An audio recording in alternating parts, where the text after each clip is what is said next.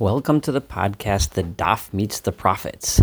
Today's Daf, today's page in the Daf Yomi is Yoma, page 45. On this page of the Talmud, we do not have a specific quote again from the prophets, but definitely we can find some really good connections. So I'm going to focus on what we find on 45b where it discusses the Eish Tamid, the continuous flame that Tukad al Hamizbeach lo tichbeh. There's extensive discussion of the flame that needs to be constantly burning on the altar and that one is not allowed to allow it to become extinguished.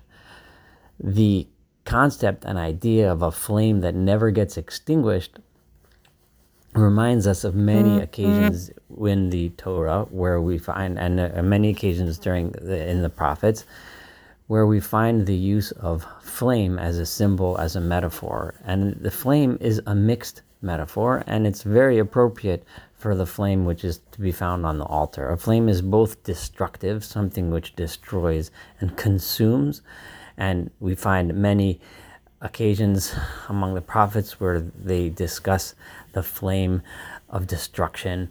For example, throughout Jeremiah and Ezekiel, in the prophecies of the destruction of Jerusalem, with a description of the flames of destruction.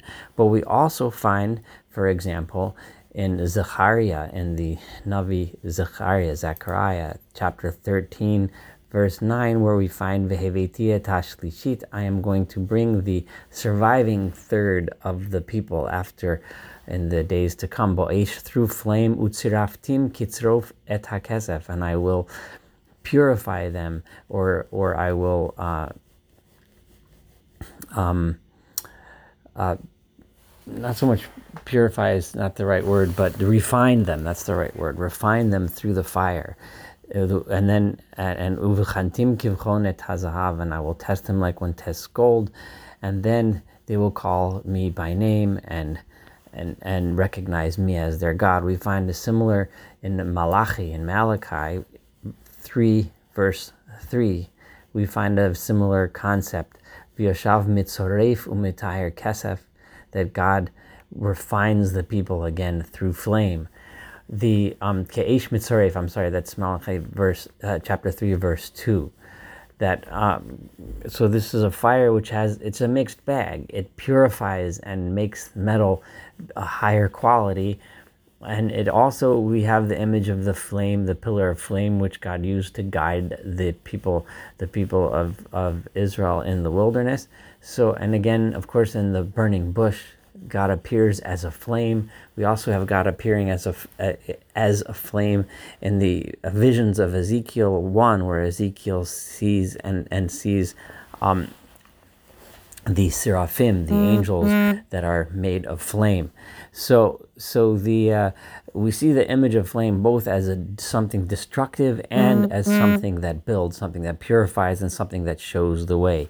This is important because it. Uh, it it gives us an understanding of the image that we're supposed to see when we see the flame, the constant, continuous flame on the altar. That flame is meant to both show us the destructive power of, of the fire, but also the fact that it purifies.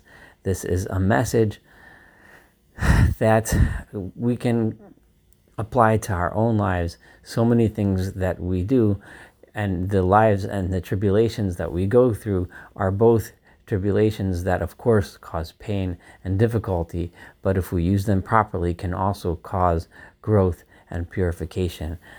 Thank you so much for studying page 45 of yoma today. Looking forward to joining you tomorrow again with page 46